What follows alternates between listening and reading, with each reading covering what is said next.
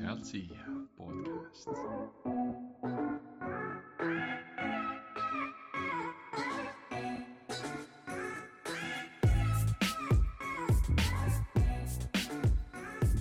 tere, kallid kuulajad, mina olen Toomas Tammus ja minuga on Argo Metsaru. on alustamas Sealt siia podcasti neljas episood.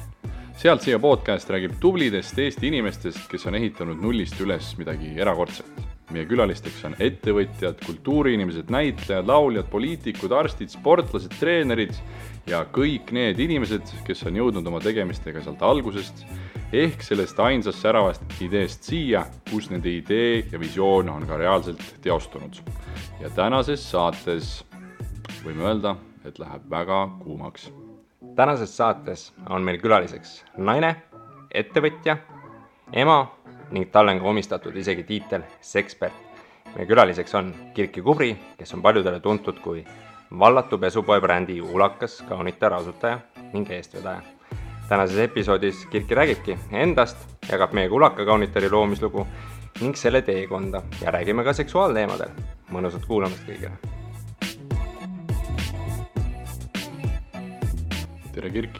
tere! suur rõõm, et olid nõus meie saatesse tulema ja seda Ulaka kaunitari ja tegelikult ka enda teekonda jagama. ja et üldse kuulajatele mingi selline pilt ette anda, kes sa üldse oled, et võib-olla lähme, lähme täiesti mitukümmend aastat tagasi, läheks sinu lapsepõlve juurde ja kuna sa oled Pärnust pärit. viis aastat öelda vist. tahtsid viis vist oli viis lapsepõlve ei, kõik on õige, kõik on kõik on õige. kõik on õige, viis. Tõesti, tõesti, aga et, et äh, milline inimene sa koolis olid? Või üldse, et äh, sealt algklassidest, põhikoolist, gümnaasiumist, et oskad sa äkki kirjeldada, et äh, kellena võib-olla lapsena, lapse, kelleks võib-olla lapsena tahtsid saada üldse? et selline Oo. ülevaade, et enda, enda lapsepõlve okei okay,, siin oli mitu küsimust. lapsena ma tean täpselt, ma tahtsin müüjaks saada, müüjaks, mis mul ka õnnestus. Unistus täidetud. ja, ja ma mäletan hästi, et äh, väiksena me käisime hästi tihti Saaremaal. Ja siis äh, seal Saaremaa kaubamajas äh, oli üks tuttav tädi. Ja ma sain seal leti taga olla, siis olid letid veel sellised, et kaup oli ikkagi vitriinide taga ja siis äh, sa pidid ulatama kliendile mm.. ja seal olid arvelauad ja vanaaegne kassaaparaat ja see kõik tundus ilgelt lahe ja ma mõtlesin, et mina tahan kindlasti ka müüjaks saada, mul tuleb see ülihästi välja. sain natukene katsetada ka milline ma lapsepõlves enda arvates, kui ma tagasi vaatan, olin, siis ma olin naabritüdruk. selline, kes, selline, kes äh, sõitis jalgrattaga käed lahti, kelle dressipüksid olid kogu aeg katki, põlved olid kogu aeg katki, ma olin puu otsas kogu aeg, ehitasin mingit äh, järgmist onni, mis ei saanud kunagi noh, nagu kui üks valmis sai, siis tuli järgmise juurde minna ja sihuke kraage olin, et ma ei olnud kleitide ja seelikutega ja, ja kammitud juustega. Et nüüd oleme siin poes täna. Mm. -hmm. et nüüd ma ütleks, et pilt on äh, hoopis vastupidine. Jumala imelik on ju, ja jah, ma tean. Ei kujuta ette veel puu otsa siin ronimas, nii on. Oo, mul tuleb see väga hästi välja, millal viimati millal viimati ronisid puu otsa? kusjuures kahjuks ma pean ütlema, et sellest on küll pikk aeg möödas, aga puud kõnetavad iga kord, kui ma mingit head ronimist puudutan, oh my god, sinna võiks küll ronida oma lastele, vaadake seda puud, näete ja nad on, nad ei saa üldse aru, millest ma räägin. ja tänapäeva lapsed, aga kui nüüd kooli minna, et, et milline inimene sa koolis olid, et milliseid äh, lisategevusi peale õppimise, et koolis on kindlasti ka mingeid huvitavaid selliseid äh, grupeeringuid või, või rühmi, et millega ühineda. kas sa olid ka mingi, mingi rühma liige või, või, või kuidas sa, kuidas sa mäletad seda? No kui me räägime algkoolist, siis äh, ma käisin Pärnus ja see kool, kus ma käisin, mu vanaema oli seal kehaliskasvatusõpetaja, nii et ma teadsin seda kooli läbi ja lõhki, kõiki neid õpetajaid ja õppealajuhatajaid ja see oli noh, nagu kodu, et ma olin roomanud õpetajate toas lapsest saati ringi, kui ma sinna kooli läksin, siis see oli hästi mõnus. ja mm, ma arvan, et ma kuulusin võib-olla siis, kui niimoodi grupeeringutesse läks, siis sporditiimi. ma tegin kergejõustikku ja loomulikult vanaema õpetas, kuidas tuleb käed käima panna ja kuidas joosta, ma käisin kergejõustikus ja ja ma mäletan hästi, et, et Pärnus on see väike Munamägi, eks ju. siis olid alati need äh, mingid Jüriöö jooksud, siis pidi ümber Munamäe jooksma, see oli nagu pikk maa, noh, väikse inimese jaoks. aga, aga mind pandi siis alati esimesse, noh et kui sa teatejooksu teed, siis sa oled esimene, viimane peab kõige kiirem olema, on ju. et äh, siis ähm, siis mina olin esimene ja üks, üks poiss oli siis alati viimane, seal vahepeal olid ka niisugused enam-vähem normaalsed jooksjad, aga, aga ütleme, see, see, ma oleksin võinud kaks aastat vanemate poistega sama, sama raja peal joosta, et siis oleks ikkagi pähe teinud neile Vau. jah Vau. nii et äh, meie klass alati võitis. okei. Okay., aga kui kaua seda spordiga tegelemist äh, oli eh, ka, et äh, mõtleme, mis klassina see sihuke võistlustasemel, noh, et käisid võistlustel, ma saan aru, eks ole. no ikka kõik need kooli koolivõistlused ja asjad äh, sai tehtud, aga siis mingi hetk ma kolisin Tallinnasse ja samamoodi jätkasin kergejõustikuga. Ja siis ma nii hästi mäletan, üks kergejõustikuõpetaja mulle ütles, ma käisin veel ker- äh,, Erki Noole kergejõustikukoolis. Ja siis üks õpetaja ütles mulle, et või no treener tegelikult, kes seal oli, et ja et, et on nii palju näinud, kuidas äh, loobutakse sellest äh, siis sellel ülemineku ajal, eks ju mm, -hmm. eks ju, kui palju tegevusi tuleb peale, ma olin seda ei juhtu minuga, on ju, sport on jaa, nagu ma elan selle nimel. aga see juhtus, jube palju teisi tegemisi tuli noh, ja siis jäi katki. mis tegemised tulid siis peale? no peod tulid ja, ja siis äh, poisid tulid ja ajakava läks on ju, ajakava läks nagu sassi. aga kui korra spordi peale tagasi mõelda, siis mis sa nagu tunned, et see sulle andis võib-olla, et versus võib-olla mõni inimene ei ole spordiga tegelenud, kas see andis mingit järjepidevust või võistlus, võistlushimu, et mm -hmm. võistelda ja pingutada või, või kuidas sa oo sellele tagasi sport on, ma arvan, et kõik peaksid lapsepõlves tegema hästi tugevalt mingit sporti. et isegi kui hiljem ei tee, siis see annab nii palju juurde, esiteks äh, ausalt öeldes see lihasmälu, kui ma nüüd noh, pikalt trenni ei tee ja kui ma lähen trenni, siis see tuleb ülikiiresti kõik tagasi mm. -hmm. teiseks äh, ja see sportimine ja, ja see võistlus ja kõik need asjad on nagu õudselt hingelähedane, näiteks kui ma nüüd staadionile lähen, ükstapuha kuhu, kas Tallinnas siin Kalevi staadionile või kuskile, siis on mul niisugune tunne, nagu ma olen koju jõudnud, ma olen nagu mingi mm,, see on minu koht, siin, siin ma, siin ma paranen sportla-, sportlaste seas vist on see ütlus ka, et äh, ükskord sportlane, alati sportlane, et see pisik, pisik jääb külge, kas sa kahetsesid ka seda sellel hetkel, et, et need tulidki muud, muud prioriteedid? tegelikult jaa, tagantjärgi ka, ma oleks tegelikult tahtnud seda ikkagi, ikkagi korralikult teha, sest sest see hetk oli just see, kus oleks võib-olla mingid noh, asjalikumad ja suuremad võistlused tulnud ja nii edasi, aga aga no vot, läks nii. okei okay., ma mõtlengi seda, et äh, nüüd läks nii mm. -hmm. tulidki peod, tulid jah? tulid äh, siis äh, poisid või siis mehed ehk siis mm -hmm. äh, silmarõõmud tekkisid, et kas see mm, oligi see hetk, kus äh, tekkis ka mingi mõte, et äh, sellise ulaka kaunitari pesupoe juurde Oi, jõuda see, me räägime praegu viisteist. mm.. ja et, et siis veel seda ideed ei olnud üldse olemas ei, ei, ei, ei. täiesti null. siis oli täitsa null, ma mäletan, mul oli tegelikult su suur paanika, kui keskkool hakkas lõppema, siis ma ei teadnud nagu, kelleks ma saada tahan. okei, et see müüjaamet võib-olla ei olnud veel nii, enam nii päevakohane, teine sinna kosmosesse ka ei tahtnud minna, on ju, mis need valikud olid, et astronaudiks. aga, aga siis äh, T5 on selline asi, ma ei tea, kas see praegu enam toimib või? ma arvan küll, meie on ka täitsa oli jah. siis see, see oli ikkagi kaheteistkümnenda lõpus juba, kui ma jalutasin seal mureliku näoga, mõtlesin, et, et okei okay,, et mis nüüd edasi siis saab, et midagi peab saama ju. aga äh, ma õppisin kosmeetikuks hoopis mm, mm. -hmm. ja, ja see oli ülihea valik, et äh, ma olin väga rahul. ma olin üheksa-kümme aastat kosmeetik wow. ja üldse ei otsinud mingeid teisi väljakutseid muideks. olid ka kosmeetik sihuke iseseisvalt nii-öelda, et äh, noh, mõtlen ettevõtja perspektiivist, et tegid ise, olid iseenda peremees. kusjuures selline plaan oli mul, ma ei ole muidu niisugune viisaastaku plaani inimene, aga ma teadsin kindlalt, et kui ma saan kolmkümmend, siis, siis ma tahan teha oma äh, noh, mingi ettevõtluse ja sellel hetkel tundus kõige loogilisem, et loomulikult see saab olema ilusalong.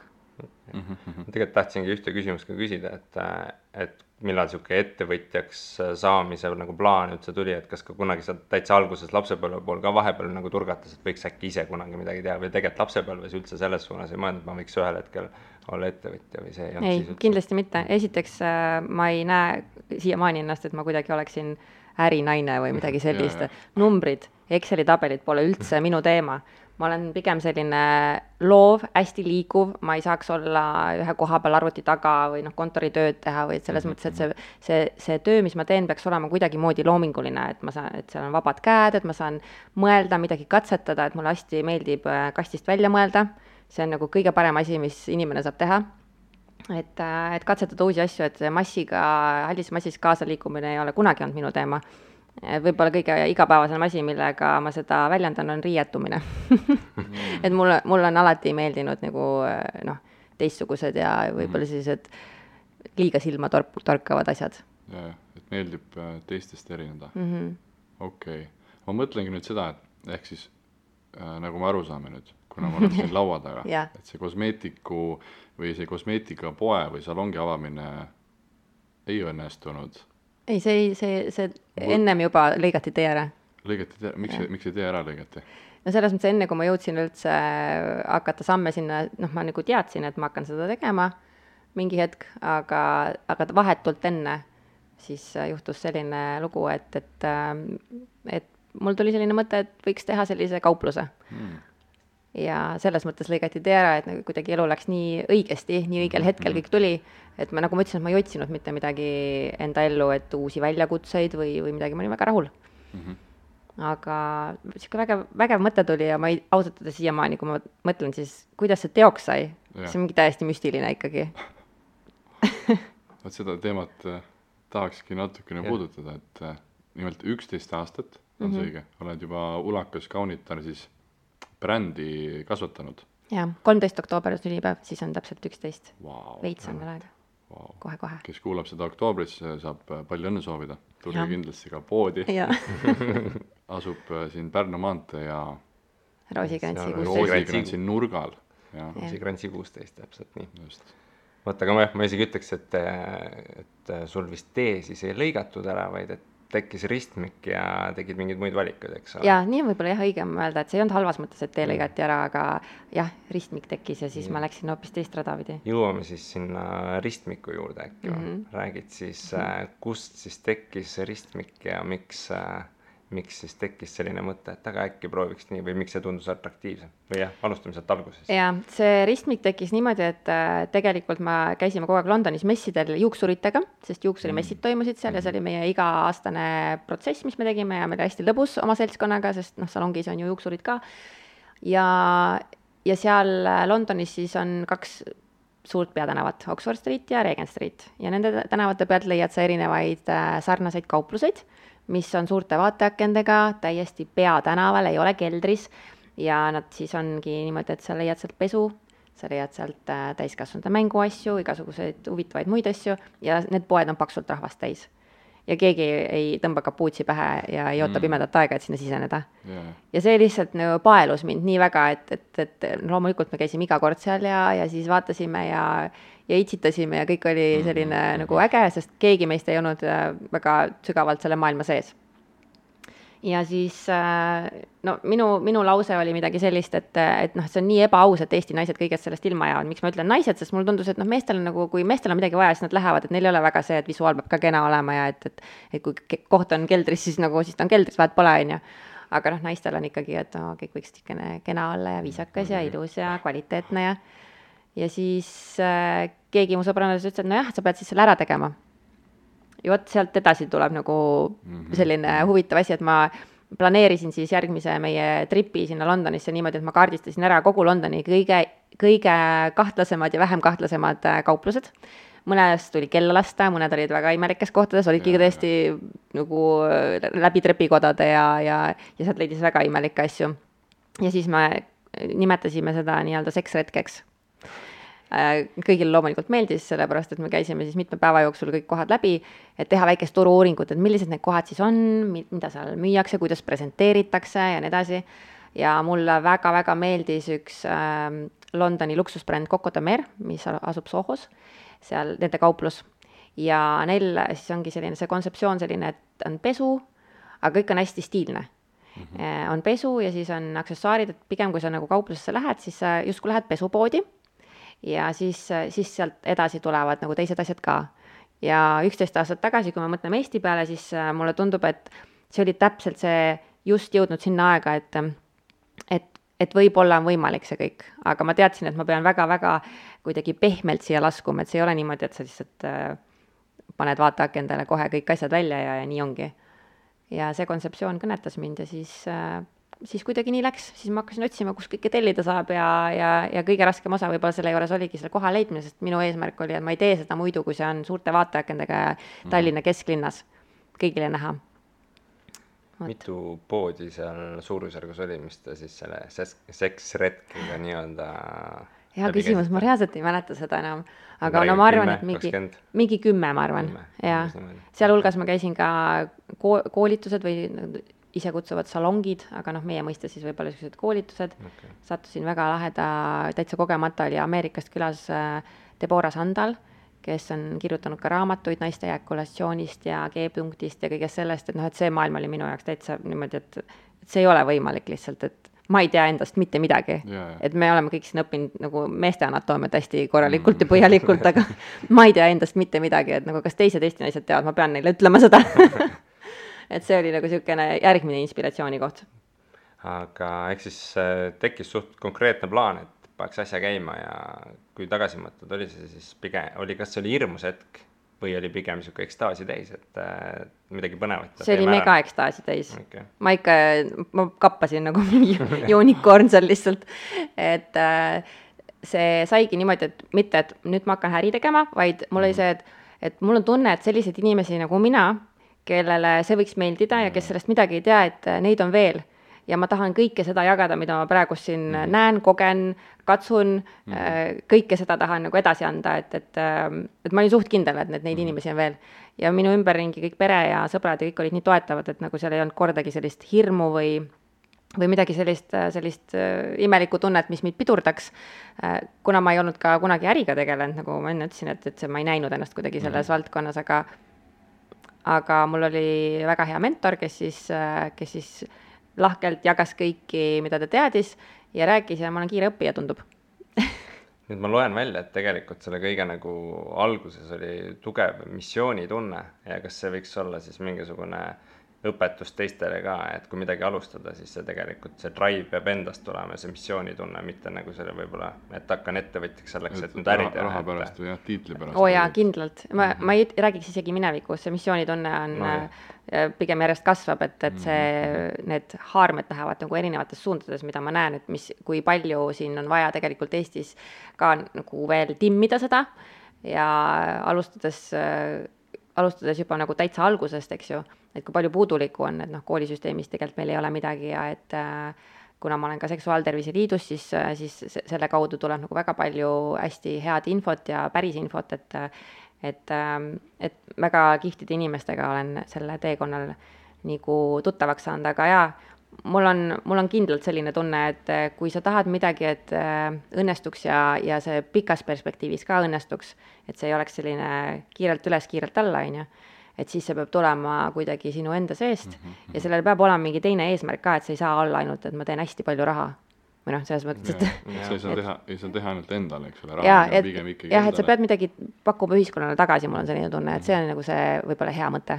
Mm. -hmm mainisid, et äh, nii, et äh, plaan sai nii-öelda asja, asi hakkas käima minema ja et nüüd oli vaja hakata asju tellima, et üks pool ongi see, mida tõenäoliselt kliendid siin näevad, et kõik on tore, kõik on mm -hmm. väljas, eks ole, ja sa ütlesid, et enne ei olnud ettevõtluskogemust. kuidas siis oli, et ega tegelikult ma arvan, kõik see logistika, sa pead tellima need kuskilt välismaalt, kuidas kõik see alguses oli vist päris nagu üle pea, et äh, jah, selles mõttes on äh, huvitav, et ähm, noh, shopata mulle meeldib, on ju, ja asjade tellimine on nagu shoppamine okay.. et see, sellega ma sain päris hästi hakkama. Küll aga oli võib-olla hea, et e-kaubandus ei olnud mhm. üksteist mm -hmm. aastat tagasi, see oli alles lapsekingades, eks ju äh,, meil siin Eestis.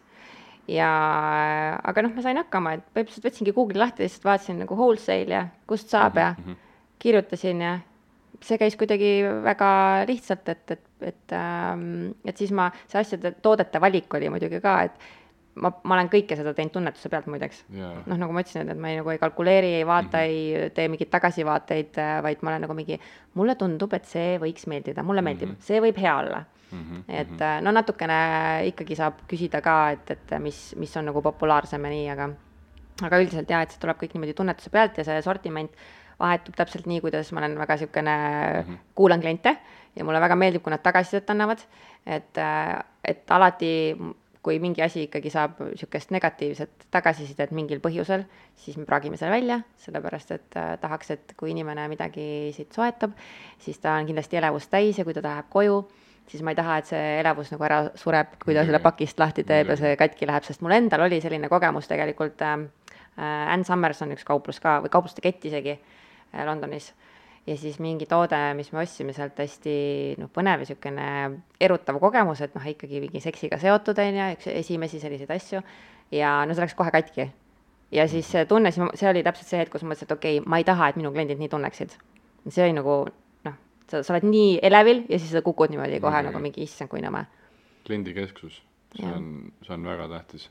noh, endalgi ma arvan, väga palju kogemusi, et äh, no vahel ikka juhtub jah, sa vaatad, okei okay,, sealt ma enam kunagi ei osta midagi. Jaa, ma jaa. olen pettunud No olen juba pettunud. aga kuidas sa selle esimese sortimendi valiku tegid, sa mainisid ka, et sa ei tahtnud kohe šokeerida inimesi mm. -hmm. siin Eestis, et oo, nüüd on kõik avalik, muidu olid keldris mm. -hmm. et mille põhjal sa selle valiku tegid, esimese? mm,. pesu osas on ka väga tore jällegi äh,, Chris Soonik oli meie niisugune esimene kõige suurem äh, nagu kõige suurema valikuga pesubränd ja teda Eestis keegi teine ei müünud ja muideks temaga sain ma tuttavaks äh, läbi nende tuttavate, kelle juures me seal Londonis alati ööbisime. siis äh, sõber ütles, et, et kas sa tahad, ma tutvustan, mina ei olnud tegelikult Krisist väga palju midagi kuulnud sellel hetkel, ta oli ka ise alles nagu mõned esimesed kollektsioonid ja et Kris Soonik, et ta elab siin ja nii, ma olin nagu okei okay,, tundub nagu õige asi, on ju, et noh, kuidas saab nii olla ja, ja. Ja siis me tutvusime Krisiga ja, ja siis äh, siis sai Kris Sooniku nagu kogu põhimõtteliselt kollektsioon sinna ulakasse pandud ja see oli, see on ka väga äge, sellepärast et mind jälle kõnetas see, et Kris mõtles täpselt samamoodi kastist välja, et näiteks need trippidega pluusid või siis tiibadega need hommikumoodi, noh, need on legendaarsed, eks ju. ja siis me seletasin iga päev kõikidele klientidele eraldi, et ei, ei, et see trippidega pluus ei ole mingi selline asi, mida sa ükskord nagu kapist välja võtad ja siis paned enda kaaslase jaoks selga, vaid sa kä- käid tööl sellega ja sa lähed teatrisse ja sa lähed peole kõik inimesed kukkusid nüüd selja peale, et oot-oot-oot, räägi nüüd uuesti, on ju. siis ma ütlesin, no vaata, sa paned teksad jalga, paned selle trippidega pluusi sinna peale, need lehvivad kelmikalt, eks ju. Mm -hmm. kui sul on niisugune selline päev, kus nagu tahaks natuke rohkem tähelepanu teiste inimeste poolt, sa saad selle. kui sa lähed teatrisse, siis sa paned mingi ilusa seeliku sinna. Mm, -hmm. paned sukad sinna, sa aa, nii võib siis käia, jah? muidugi võib, nii peabki käima kogu aeg. Et see oli meie pesuse pool, aga mänguasjad, ma vaatasin nagu enda jaoks välja kõige sellised meeldivamad brändid, mis mulle endale naisena meeldisid ja üks on äh, Leelo, mis on tänapäevani ütleme nii, et minu ja, ja Eesti naiste ja üldse maailmas naiste lemmik, Rootsi bränd muide. Rootsist tuleb väga palju häid asju. ja, ja Leeloga meil on super hea koostöö, et, et mingi hetk me suht alguses kohe alustasime täitsa otse ja, ja see on, see on väga vinge olnud Mm -hmm. ja nad on innovatiivsed, nad on kvaliteetsed, nad on nagu noh, kõike, kõike. mis sa arvad, et miks tuleb Rootsist nii palju häid asju, kas sa arvad, et äh, nemad on olnud selline vabam ühiskond pikemat aega kui Eesti, kas see võib olla selline? ma arvan miskipärast jaa, sealt tuleb hästi palju kvaliteetseid asju, üks, üks bränd on veel, kes kreemikesi teeb meile, aga samas jälle on inimesed, noh küll nad teevad mingi laste asju häid ja et noh, tõesti kvaliteet tuleb Rootsist. väga tihti. ige ka, jah. sama, sama, mõned kapid kukuvad peale, aga muidu on okei okay.. muidu noh, mulle meeldib neid äh, kokku panna, neil, neil on nii konkreetsed need ju- juhised, saad aru, kui tellid mingi poolaka, siis nagu paned mitu tundi kauem seda ja pooled asjad on puudu. ja ongi, pole Jah. olnud mitu korda nii et no okei okay., mööbli kokkupanemine on lahe asi, mulle ka meeldib seda teha. see on, ma arvan, hea hobi, mida ka omada. jah, muidugi, nägime siin enne tooli ka, et äh, siin poes inimestele natuke äh, pilti ette tuua, et Kirki on siis ise selle tooli ümber oh ehitanud, my god, see ei ole nii suur projekt.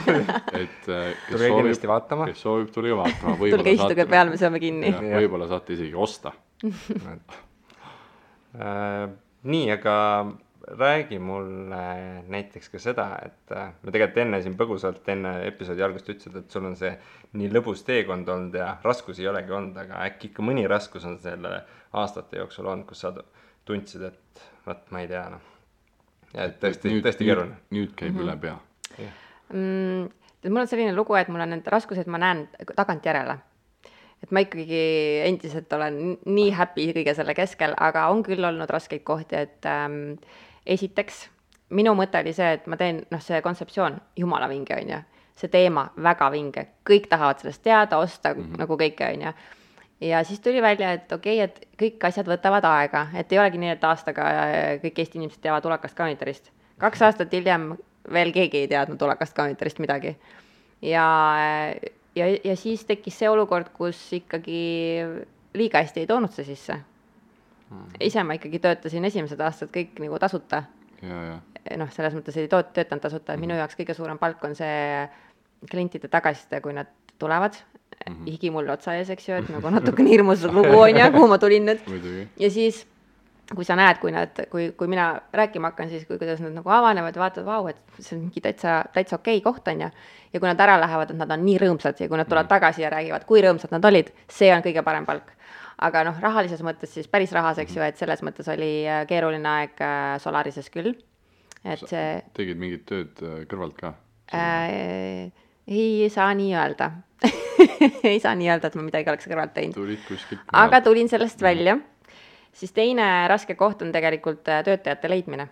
aga see on igas valdkonnas see, aga mul on, mul, ma tunnen, et mul on nagu kohe kuidagi ekstra, sellepärast et siin on hästi palju asju, mis peab kokku lang- langema mm. -hmm. väga tihti tulevad inimesed, ütlevad, nad on mega avatud, sõbrannadega räägivad kõigest, see ei ole päris see et sul peab olema mugav rääkida ka endast äh, võib-olla kordades vanema inimesega, paarikesega, võib-olla keegi šokeerib sind sinu väikeses maailmas, aga sa pead äh, noh, nagu kuidagi olema nii avatud mm, -hmm. et võtma seda mõnusalt ja, ja samas kõige raskem ülesanne võib-olla siis ongi inimeste jaoks see, et et äh, leida neid sõnu, kuidas rääkida ja tutvustada neid tooteid ja, ja olla ise selline noh, mega chill et, et teisele inimesele jääb mulje, et sa räägid praegust siin, et need on meie uued saiasordid ja see on kõige Jaa. parem piim. et tal on nii mugav olla siin. mm. -hmm. noh, ma arvan, see on nagu hästi oluline nagu punkt, mida välja tuua, et ega kui see müüja siin või siis see inimene, kes siin tutvustab neid mm, -hmm. ei ole ise vaba, et siis kuidas saab olla see vaba, kes sul tuleb ostma, eks ole, et see on nagu mm. Mhm. ja aga seda on tegelikult raske hinnata iseenda juures ka, mul on selline mulje jäänud, et sulle tundubki, et sa oledki täitsa, kõik on äge, on ju. aga siis tuleb välja, et, et see edasiandmine on veidikene keerukam Jaa. kui, kui sulle esmapilgul tundus. et tuleb jah, või see müüja või siis see töötaja siin mm, Mhm. -hmm. ta peab oskama jah, need pinged maha võtta, et see ei ole ju tavaline keskkond, kuhu Jah. sa satud. aga ma mõtlen korra seda, mulle endale väga huvitav teema, et ongi selline töötajate arendamine. et, et ongi koolitamine, kas ongi mingi spetsiaalne koolitus ka, et äh, alguses töötajatele, et kes siia tööle tulevad, et kuidas siis kliendiga nii-öelda suhelda, et see ongi see pinge maha saada või sa ikkagi ootad, kes on juba rohkem nii-öelda kogenud, et selle inimese sa võtad tööle? see on väga hea küsimus. Mul tegelikult ei ole sellist äh, väga head programmi mm. välja töötatud, aga praegust, kuna see tootevalik ja kõik see on kuidagi nii äh, suureks läinud ja laiaks ja, ja kõik üldse meie ümber on äh, palju laiemaks läinud, kui see oli üksteist aastat tagasi, siis tegelikult ma tunnen, et, et et on vaja tegelikult mingit sellist äh, hästi konkreetset ja pikemat programmi, et muidu tegelikult ma koolitan töötajaid ise aga selle müügi poole pealt mulle meeldib see vabadus, et ma ei näiteks, et ei, et meil ei ole see töötajatel mingi kindel riietus, et, et inimene peab tundma ennast vabalt, kuidas ta sa- saab ennast väljendada, et et need on väga erinevad viisid. ma olen näinud äh, endast väga palju erinevaid inimesi, kes äh, üliägedalt saavad hakkama ja teistmoodi teevad seda ja see, see toimib. et selles mõttes mulle ei meeldi nagu õpetada, et vaat sa pead nii tegema ja sa pead selline olema.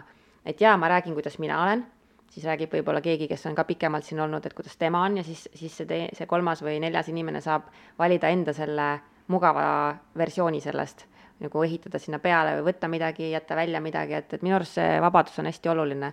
kui sa hakkad inimest piirama, siis, siis on nagu keeruline, mul näiteks on ka, et kui ma pean midagi ette valmistama niimoodi, et et ma pean teksti pähe õppima, ma lähen nii krampi, ma ei saa mm. -hmm. nagu ma, mulle meeldib, kui ma saan puusalt panna, et yeah., et, et see, see on minu jaoks hästi ebamugav, kui ma olen nagu kuskil sellises kastis nii-öelda. kinni, kinni Jah. surutud nii-öelda kogu aeg. okei okay., ma arvan, see on päris õige jah, et See kui on- sa nagu paned kellelegi mingi raami peale, eks ole, et noh, siis ta ei ole tema ise ja No kui just. sa ei ole sa ise, siis Muidugi. sa oledki pinges, eks väga, see paistab välja ka. väga hea lähenemine, paistab täpselt ka Jah.. et kui kuhugi mujale poodidesse lähed, riide, riietepoodidesse näiteks, sa näed, võib-olla keegi on kuhugi surutud kinni. jah, sa saad aru, et ta, talle on õpetatud see Jaa, laus, need laused kõik, et mis ta peab ütlema, kuidas on ju, aga see ei ole nii kõnetav. väga huvitav, et ei ole lihtsalt äh,, Ulaks Kaunitor ei ole lihtsalt seksuaalteemade selline teerajaja, vaid ka töötajate koolitamise teerajaja. kui sa nii ütled, väga vinge. kui suur teil täna meeskond on üldse? Meil on meeskond äh, väiksemaks läinud muideks. Mm, kui me Solarises alustasime, siis äh, seal keskus on ju nii pikalt lahti, et ma arvan, et meil oli mingi kuus töötajat mm.. täna meil on ähm, üks töötaja, kes on kuus aastat juba lapsehoolduspuhkusel et keda ma väga tihti ei näe, aga, aga korraga on siis koos minuga kolm inimest. okei, selline väga väike tiim mm. -hmm. aga kuidagi minu ümber tulevad ikkagi, öeldakse, et sa, sa tõmbad sarnaseid inimesi, eks ju. ja mulle endale meeldib see, et see on nii vaheldusrikas, et sa teed hästi palju erinevaid asju küll ma olen siin õppinud ju sotsiaalmeediat tegema, eks ju, turundus, ma ei ole mitte ja. midagi sellist õppinud, ma olin kosmeetik veel kord, eks ju. aga, ja siis need inimesed, kes siin on, et nad on samasugused, et neile meeldib see vaheldusrikkus Mm -hmm. et neil on erinevad tööülesanded, ma kunagi ei otsi kassapidajat või müüjat või noh, ta ametimehetus justkui on müüja, aga tegelikult on palju enamat, et ta mm, -hmm. kui ta siin on, siis ta on ulakas kaunitar mm. -hmm. et ta peab väljendama seda, mis nägu see on, milline see on ja, ja noh, ma võiks öelda, et ulakas kaunitar on väga minu nägu noh, väga õige, sina oled selle looja ja sinu nägu on siia tekkinud nii-öelda. täpselt. ma korra hüppan sinna Solarise keskusesse tagasi, et äh, see oli siis esimene asukoht, ma saan aru? jaa, see oli esimene asukond, kes meid niimoodi avasüli vastu võttis, ta oli ka kuidas see vestlus oli seal, et me nüüd tahaks niisuguse asjaga tulla siia? See oli vinge, sest esimene vestlus ei olnud üldse Solaris keskuses mm.. esimene vestlus oli äh,, samasse gruppi käisid need Kristiine ja Rocca al Mare ja et nad küll ei olnud mm nagu otseselt kesklinnas, eks ju, aga Viru keskus jäi ikka kõvasti yeah. äh, kättesaamatuks enda hindade poolest. aga, aga seal öeldi mulle, et, et oo, et väga vinge, vinge mõte on, tubli tüdruk mitte, et meil poleks ruume pakkuda, aga et noh, vaata, et, et toimeta veits ja siis, siis vaatame edasi. Põhimõtteliselt tegelikult ma saan äh, nüüd, nüüd aru sellest, muidu ma olin küll, et nagu millest te räägite nüüd, eks ju, et, et, et ikkagi ei julge, on ju, et siis nad ütlesid mm -hmm. ka, et ei, asi ei ole selles äh, idees, eks ju. kuigi see võis ka veidike sealt olla, sest et nad on võib-olla pigem siuksed perekeskused mm, -hmm. aga lugu oli hoopis selline, et ähm, et neil oli ilmselt kogemust äh, ka selliste ettevõtjatega, kes kodust tulid äh, laste kasvatamise vahelt mingile ideele, eks ju, ja et, äh, et need kulutused ja kõik see on ikkagi too much, et sellega ei tulda toime ja, ja et see pannakse väga kiiresti kinni, et noh, et juba mhm. eos vältida seda, siis öeldi, et, et toimetage veidike, eks ju okay,. aga okay. Solaris keskus oli, tema just otsis selliseid teistsuguseid kaupluseid, kohti, et noh, et eristuda kõigest sellest muust kaubanduskeskusest ja noh, nendel silm säras, eks ju, et alguses näiteks nimi oli ka, me brainstorm isime, siis oli Naughty Beauty, noh mm -hmm., sest mulle tundus, et ma lähen ikkagi noh, maailma mm. -hmm. aga kui me vestlesime seal ja siis, et Tulakas Counter, siis tegelikult nende Solaris keskusega vesteldes jäi see eestikeelseks, sellepärast nad ütlesid, et see on nii äge, see on noh, kui ma kuulen seda, see on nagu vau wow,, see on äge. ja, ja niimoodi see jäigi. kaua te seal olite, Solarises? me olime seal, ma arvan, et äkki kolm pool aastat ma nüüd õigesti mm. mäletan. ja siis äh, miks me ära kolisime üldse tänavaelu peale, mis oli suht fifty-fifty, et kas me jääme elama või nagu ikkagi paneme pillid mhm, kotti, on mhm. see, et äh, klientide soovil, et hästi palju kliente tulid ja ütlesid, et, et kõik on jumala äge, on ju, aga kuna keskustes ju ei ole poodid luksi, see on avatud kõik, et siis äh, ikkagi naised just ütlesid ka, et näed, et mingi naabrimees läheb mööda või töökaaslane läheb mööda mm. ja, ja et äh, natuke ikka pani mõtlema, et mis sa siis arvad, et ma siin teen, et kuigi ja. seal oli ees paista ainult pesus oli niimoodi, et vahel oli sein ja siis sa said nagu ümber äh, seina käia, et see kõik see vallatu pool oli siis seal tagapool. aga, aga seda tuli nagu piisavalt palju, et see pani mõtlema, et, et võib-olla tõesti see keskus ei ole nagu kõige intiimsem koht mm. -hmm. aga see... jah jah. ei, eesmärk oli ikkagi, et see ei tohi kindlasti keldris olla, nii et, et. väga hea, tahtsingi küsida, mainisid, et äh, oli mõte minna ka siis nii-öelda välismaale või mm -hmm. maailma, kas see mõte on veel alles, kas see on uuesti nii-öelda tagasi tulnud või, või kuida-, kuidas selle mõttega on?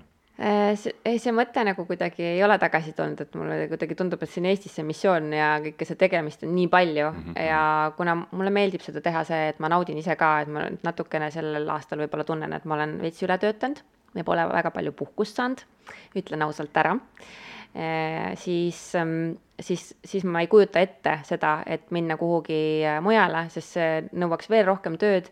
Ja nagu ma ütlesin, et töötajate leidmine on väga keeruline, tegelikult kutseid on olnud nagu erinevatesse kohtadesse, küll mhm. Eesti-siseselt kui Läti, Soome, Leedu, noh, kust nagu alustada võib-olla lähemad kohad, aga aga pigem ma arvan, et siis see läheb niisuguseks full tööks ja selliseks mm -hmm. raha tegemiseks, aga mulle meeldiks see, see säilitaks selle hinge, mis ja. ma arvan, et on tegelikult ikkagi tunda ka. et selline tasakaal äh, säiliks. jah, ja et ma saaks seda nautida, et iga päev ärkan üles ja mõtlen, et jess, ma lähen tööle mm. -hmm. kõige parem koht, kuhu minna. aga kuidas sa puhkad? mainisidki, et oled nüüd kõvasti või üle töötanud, eks mm -hmm. ole, et, et kuidas sa puhkad, milline sinu selline tavaline rutiin on, sest et ettevõtja maailmas ma näen, et see tihtipeale see tasakaal kaob ära, et kaodki mm -hmm. sinna töö, tööellu. no kodu on kõige parem koht, aga tegelikult reaalsus on see, et ma puhkan kõige paremini, kui ma ära sõidan Eestist mm.. et kui ma juhtme täitsa seinast välja tõmban ja kui mul on keegi, kel, kes, keda ma saan siia jätta ja usaldada, et, et aeg-ajalt on olukordi, kus ei ole mitte kedagi sellist, kes tuleks toime kõige sellega.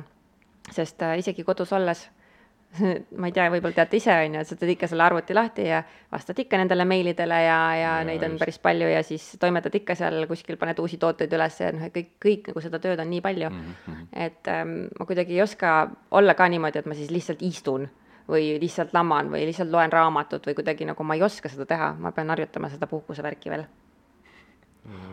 nii ta on, nii ta on äh, paljude ettevõtjatega, keda mina olen kohanud, kohanud Mm -hmm. et mhm. lihtsalt ei leia, sa pead selle arvuti kuhugi seifi ära peitma. keegi peab ära võtma ja, interneti. isegi, isegi ja just, internet tuleb maailmast ära kaotada, et siis saab puhata. aga mm, natukene mainisid ka, äh, et, et selline Excel võib-olla ei ole sinu tugevam külg, et kui vaadatagi nii-öelda sellise ettevõtluse õppimise poole pealt, et kus sa näed, et sa oled hästi nii-öelda kodus ja kus sa näed, et võib-olla saaks äh, juurde veel panna mm,? kindlasti saab juurde panna sealt, äh, kui, kui ma teeks tagasivaateid, teeks mingeid statistikaid, mingisuguseid mm. äh, graafikuid, vaataks äh,, mis põhjusel kuskil, kuskil oli mingisugune piik nagu üles ja mis põhjusel kuskil oli mm. alla. kui ma analüüsiks neid, kindlasti saaks paremini. aga jälle ma tunnen, et nagu see ei ole see, et, et, äh, et need numbrid oleksid noh, nagu kõige-kõige-kõige suuremad, et see ei ole nagu mu eesmärk ja mulle sobib niimoodi, et ma liuglen oma selles, selles kutsumuses ja selles, mida ma näen, et ma tahan teha ja, ja tundub, et see on nagu ikkagi õige tee, sellepärast et siiamaani nüüd, nüüd tänaseks on see ära tasunud mm. -hmm. ja järelikult on õige, järelikult nii peabki, et, et, et nagu ma olen öelnud ka, ma olen olnud kaks või kolm aastat ka sell ettevõte, mis on nagu väga vinge ja viimane aasta ka pidasin seal kõnet ja siis ma, siis ma avastasingi, et et tegelikult äh, ma arvan, et päris paljusid asju saab, on mingi selline konkreetne viis, kuidas neid tehakse, noh, näiteks kuidas äri tehakse, et noh, kui sa lähed siis mm -hmm. kooli, siis sind ju õpetatakse, on ju. Mhm. ja aga kõike saab teha nagu mingi kuidagi täiesti teistmoodi mm. -hmm noh, naljatades võiks öelda, et ma olen nagu läbi võpsiku pannud, et ma ikkagi ei läinud seda rada mööda, kuidas see käib, vaid ma läksin, vaatasin, no siit natuke saab, siit kummardan, siit lähen mhm. ja samas jõuad ka kohale. Äh, ütlesid, et okei okay,, et ähm, see õppimise pool mida võiks teha, aga ei pruugi, on siis analüütiline pool võib-olla nii-öelda mm -hmm. kui kokku võtta, aga mis asi on see sellel teekonnal, millest sa tunned, et sa oled väga heaks saanud, et sa saad öelda, et ma tõesti tunnen, et seda ma teen hästi ja selle teekonnaga ma olen nagu selles meeletult arenenud. ma ei tea, kas seda saab äriliseks pooleks nüüd nimetada, otsisid sa seda või? aga, aga, aga ma tunnen, et ma olen väga hea selles, äh, kuidas ma presenteerin äh, seda maailma, kuidas ma räägin sellest äh, ähm, kuidas ma seda infot välja jaotan ja, ja, ja kõiges selles ma tunnen, et ma olen hästi hea ja ma tunnen ennast väga-väga hästi. mulle meeldib inimestele rääkida, inimestega rääkida, kuulata neid, äh, teha märkmeid, ma õpin iga päev midagi mm -hmm. uut, et nagu pole olemas sellist asja, et ma olen mingi guru või midagi sellist yeah.. vastupidi, et, et mul on tunne, et, et ma kindlasti olen kogu aeg lapse kingades ja, ja, ja kui lihtsalt rääkige kogemustest ja ma nagu imestan koos teiega. pidev areng, pidev areng. nii, nii ta on ja üks soovitus, oleks nüüd alustav ettevõtja, eks ole, ja sul on äh, pikk teekond taga, et äh, kas sellel teekonnal oli midagi, millest sa tegelikult panid äh, palju energiat, aga tegelikult, kui sa vaatad tagasi ja siis sa võiksid sellele alustavale ettevõtjale öelda, et ära sellele nii palju keskendu, et et, et ei ole mõtet keskenduda noh, muudele asjadele, et midagi, mida sa tegid, aga tagasi mõtled, et tegelikult oleks võinud seda nagu la-, laadnamalt nii-öelda võtta mm.. Mm. ma ei tea, miskipärast tuli mul niisugune esimene asi meelde, see ei ole nagu nii suur asi, on ju, aga ma mäletan, kui oluline tundus, et logo on see tundus, et see on maailma kõige olulisem asi mm -hmm. ja see logo tuleb ikkagi teha ikka nagu niimoodi timmida ja nii. et äh, mul on väga-väga lahe logo, et Merilin Andre oli tollel ajal, kes äh, tegi mulle selle ja, ja see on äh, see oli meil ka seal, kes Solarises kunagi käis, ma õudselt kahetsen, et meil kuskil praegu seda ei ole, aga meil oli siis värvilisel kujul oli see sama see vahesein, oli tapeediks tehtud see logo ja see logo ongi, kui ta on hästi suur, siis sa märkad seal asju, et mis seal on, mhm. on ju mis seal kõik nagu välja tuleb, et esmapilgul vaatad, aa, et mingi selline kritseldus ja värki ja siis mingi kaks naist, aga siis tuleb veel oi-oi-oi, iga detail on nagu teeb midagi. aga me seda suurt logo isegi ei, hetkel nagu väga ei kasuta, sellepärast et väga tihti, kuhu see pannakse, siis on äh, ta niisugune kribu jääb mm.. nii et äh, võib-olla siis äh, see logo ei ole maailma kõige olulisem mm asi. sisu on tähtis. sisu ikkagi ja. on tähtis, see, mida sa teed, ikkagi on tähtis. keskenduda sinna kommunikatsioonile, nagu sa mainisid, et see on ja. see, see on see tugev külg. turundus ilmselt on ka see, mis ikkagi on väga oluline tänapäeva maailmas, et ilma selleta pole võimalik midagi teha. kindlasti. ma pean ühe küsimuse siin äh, ettevõtte poole peal veel ära küsima, et niisuguse mm -hmm. ettevõtte teemade juures, et kui või kuidas sa tunned, et kas, äh, kui sa koolis oleks saanud juba sellist äh, rohkem võib-olla sellist ettevõtlusharidust või ettevõtluspoolt, kas sa tunned, et see teekond, mainisid enne, et oled läbi võpsiku läinud, et kas see mhm. teekond oleks äh, lihtsam olnud või kuidas sa näed? või oleks hoopis, ma ei tea, vahepeal mingid mõtted muutunud ja läinud hoopis teist rada? see on väga hea küsimus.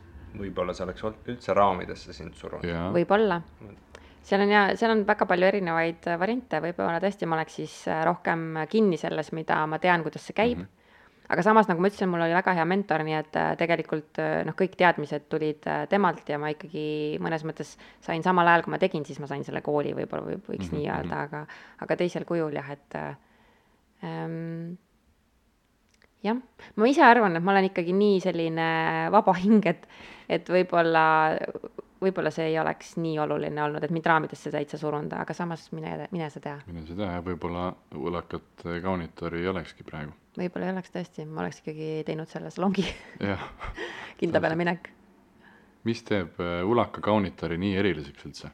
et nüüd, kui me selle ettevõtlusteekonda oleme, oleme päris pikalt äh, nüüd puudutanud, et, et mis sa näed, et mis see sinu silmis on? mina Äh, no see, see kontseptsioon, et, ähm, et see ikkagi keldrist välja sai, et see sai peatänavale, et see on valge koht, meil on siin mm. raiskame elektrit et see on äh, silmale ilus vaadata, et selles on kvaliteet, et selles, see ei ole tegelikult äh, lihtsalt kauplus ähm,. alati, kui keegi tuleb, siis ma proovin äh, inspireerida, rääkida lugusid ähm,, kuidas võib-olla mõni toode isegi sündis, et mulle endale hästi mhm. meeldib see, kui on see brändil on mingisugune huvitav nagu selline lugu, et kuidas ta sündis, et mingi selline täiesti pöörane. et see on, see on minu jaoks alati hästi huvitav ja siis mulle tundub, et inimesed tahavad ka teada, et kas mu enda mingid kogemused või seiklused või siis mõned kliendid lahkelt jagavad ja lubavad edasi mm -hmm. jagada mõnest, mõnest seigast mingite toodete kohta mm, -hmm. et, et inspireerida, sest tegelikult noh, rutiin, mis suhetes tekib, on ju, no see on niisugune tavaline, see ei ole mingisugune oi-oi-oi, et halb lugu, on ju et sa ikkagi pikka suhet sa pead kogu aeg erksana hoidma ja nõme on öelda nagu, et tööd tegema, aga tähelepanu pöörama võib-olla on hea, hea väljend selle -hmm. kohta. Mhm. ja siis ähm, siis kui sa tuled niimoodi siin vaatama häbelikult, et siis, siis on hea, kui keegi mitte ei ütle sulle, et vaat see toode on hästi hea, on ju, sest tegelikult sellist asja pole olemas, et inimesed on nii erinevad, et ma ei saa mitte ühegi toote kohta öelda, et sada protsenti sulle meeldib see. see võib olla nagu toode, mis sulle üldse ei meeldi, kuigi teistele kõigile näiteks, mitte kõigile, aga nagu suurele osale meeldib mm. -hmm.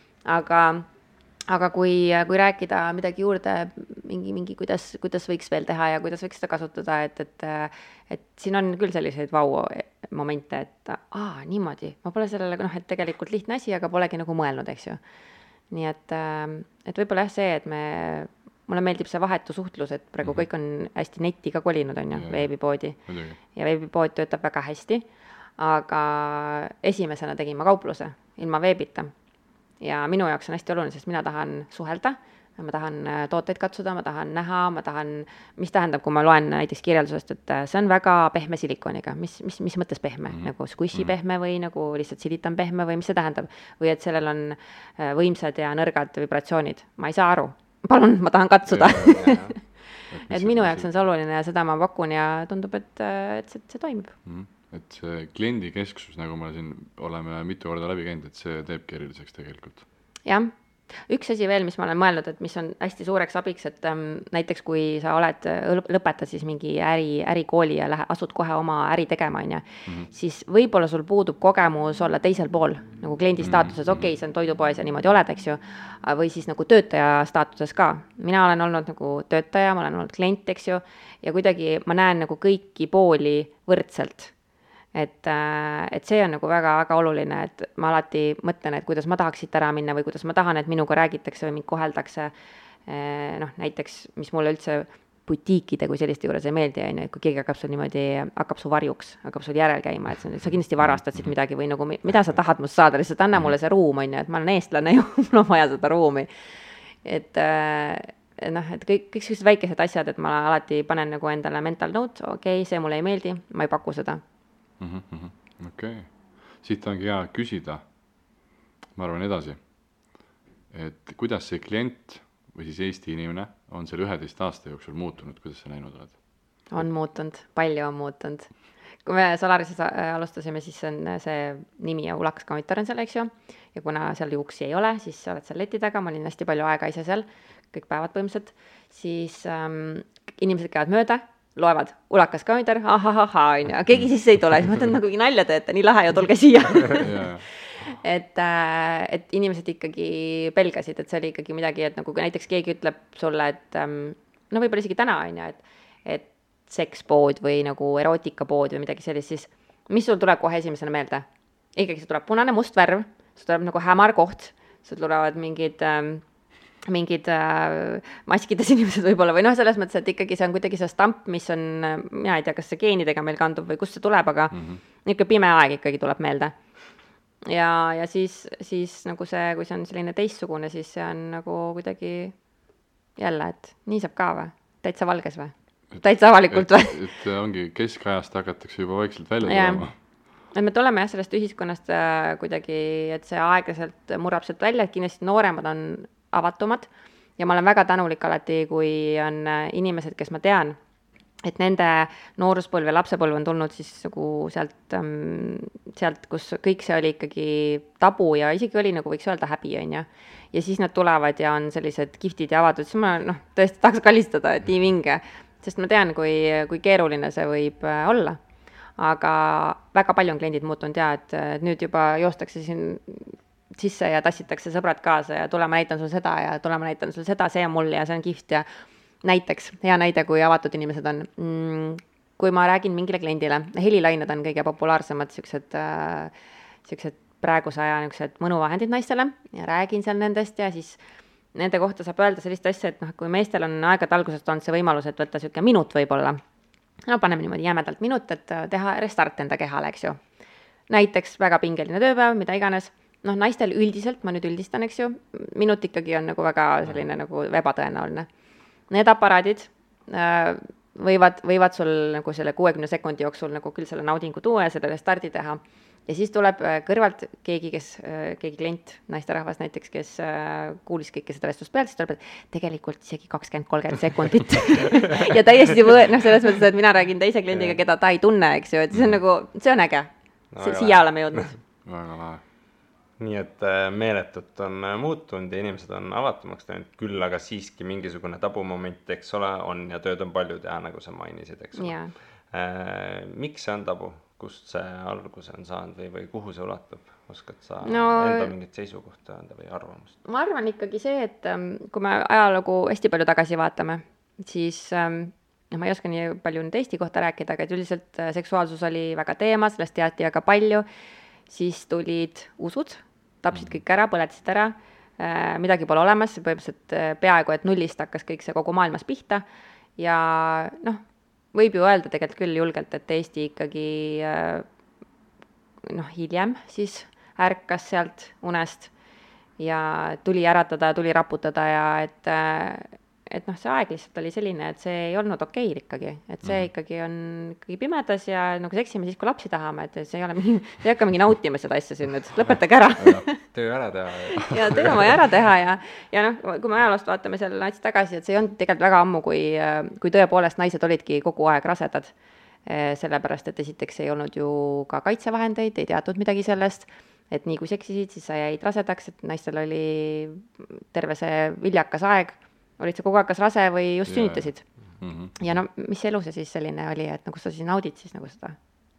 Ka mõnes mõttes on ju. järglaste tootmine, et, et keegi peab ju talu üle võtma lõpuks. absoluutselt, keegi peab seda tööd seal tegema, ma ei jaksa enam. Kindel vaja, kindel arv poisse vaja saada, kes seda atra veavad ja, ja nii kaua no just, see on väga hea tähelepanek, et tüdrukud tegelikult ei olnud väga hinnas, et see oli nagu ja, ikkagi kõigil mossis nägu ees, kui mingi tüdruk sündis ja mm -hmm. mida me siis sellega teeme, siis mingit veimevakka talle vaja või midagi täpselt. jah, tõde need tõde ja luured on- õigus, tõde ja õigus. nii et aga äh, kas sinu jaoks ei ole siis äh, üldse tabu olnud või ehk siis, et kas sa oled alati selles osas hästi avatud olnud või, või seal oli mingi sündmus, mingi hetk, kus sa tundsid, et äh, vot tegelikult võiks nagu avatumalt sellesse suhtuda, sellesse uurida või, või kuidas sa vaatad tagasi? mm,. ma arvan, et ma olen, võib, võib-olla on õige öelda, et ma olen selline avatud olnud nagu üleüldises mõttes ja selline julgem võib-olla kui keskmine. ma ei saa öelda, et ma olen nüüd mingisugune noh, lapsest saati mega, mingi mega ähm, ma ei teagi, seksuaalsusele avatud, aga küll aga see ei olnud nagu minu jaoks ebamugav, see on kogu aeg hästi mugav olnud minu jaoks selline, selline, selline mõnus maailm aga no ma hakkasin ikkagi avastama siis, kui, kui see mõte tuli, et, et siis ma sukeldusin sinna ja siis ma avastasin, ma tegelikult ei tea mitte midagi sellest. ma ütlen nagu, et, et see, kui, kuidas see laienes, see maailm, et noh, tundus, et loomulikult, kuule, kõik me teame, kuidas see seksivärk ikka käib, on ju, ja siis äh,, siis tuli välja, et mingi ei, ei, ei, ei, ei, ei, see ei ole ikka päris, see ei ole nagu, nagu see kogu see tiik. noh, selle lause peale meil hakkas müristama, mida kõlarites vist ei, või nendes mikrofonides vist ei kosta, aga, aga okei okay.. Toomasel on küsimus, lasen küsida Argo, küsi julgelt. ma küsin äh, selle, et äh, me noppisime välja, et äh, natuke võib-olla eeskujudest rääkida, et äh, käisid ka teemad läbi, et kuidas äh, noored ja vanemad erinevalt suhtuvad, et noh, tihtipeale ma kujutan ette, et äh, täna pornomaailm on väga suur, eks ole, ja, ja paljud võib-olla noored sealt seda infot ja eeskuju ka võtavad, mis tõenäoliselt on väga vale. Et äh, kust peaksid nagu noored endale võib-olla eeskuju talletama, kas see võikski olla läbi selliste näiteks sulaka kaunitari või ma kujutan ette, et kui sa guugeldad, siis sa võid nagu väga halbu asju leida või, või on sul mingeid soovitusi, kust seda maailma avada enda jaoks ja õppida midagi, kui sa oled täiesti väga noor ja alles sinna maailma sisenemas nii-öelda. see on väga hea küsimus. Tegelikult see on täiesti õige, et äh, kust, kust kõik inimesed ja mitte ainult noored, aga, aga ka, kõik inimesed siis õpivad, eks ju, et noh, porno, see ongi meie õppematerjal. ja kui me sellega liikvele läheme, no siis siit ei midagi, mingit head nahka ei saa, eks ju. Ähm, on selline, me kunagi olid veel DVD-d on ju, nüüd neid enam nagu üldse ei ole, aga me müüsime ka neid DVD-sid, Erika Last on üks äh, pornotootja äh,, siis naisterahvas, kellel on ka samuti missioon, muidugi hakun ikka nende inimestega, kellel on mingi natuke kõrgem missioon, ja tema teeb sellist adekvaatset pornot. ehk siis esiteks on see, et ta on noh, see on tõesti nii mitmekülgne, kui see üldse olla saab sest äh, kui me võtame veel, kes kunagi seda Playboy värki mäletab, on ju, et siis, siis ju sellel ajal äh, kõik meesterahvad arvasid, et esiteks naistel on ainult juuksed, see on nende karvakate kõik, siis äh, millised peavad rinnad olema, on ju, milline naine peab üldse olema, eks ju, et, et noh, et see oli siis see, mis ja siis, kui tuli midagi muud, siis oli nagu oi-oi-oi-oi, siin on midagi väga valesti. Ja, ja Erika tegelikult sealt kunagi, ta ise on seda öelnud intervjuudes ka, et ta läkski liikvele, et näidata, et, et see ikkagi, kui nii võib öelda, kõige paremas mõttes see loomaaed on ja loomariik on väga lai. ja, ja, ja tal on selline äge projekt nagu X-Confessions. just teeb ta praeguseni seda, et igaüks meist võib kirjutada talle oma mingisuguse fantaasia või mingi kogemuse ja ta valib siis nende hulgast ja teostab need, ta teeb lühifilme ehk siis kui me oleme harjunud, et porno on võib-olla seal mingi kaks-kolm-neli minutit, eks ju, mõni, mõni huvitavam on neliteist minutit, jutumärkides huvitavam, eks ju, siis tema teeb lühilugusid, et, et kui me mõtleme selle peale, et mis on meie kõige olulisem seksorgan, siis see on meie aju sellepärast, et kui, kui me mõtleme tööasjadele või mõtleme, mis me homme süüa teeme või toidupoodi, siis tegelikult ei juhtu meie kehadega mitte midagi, on ju.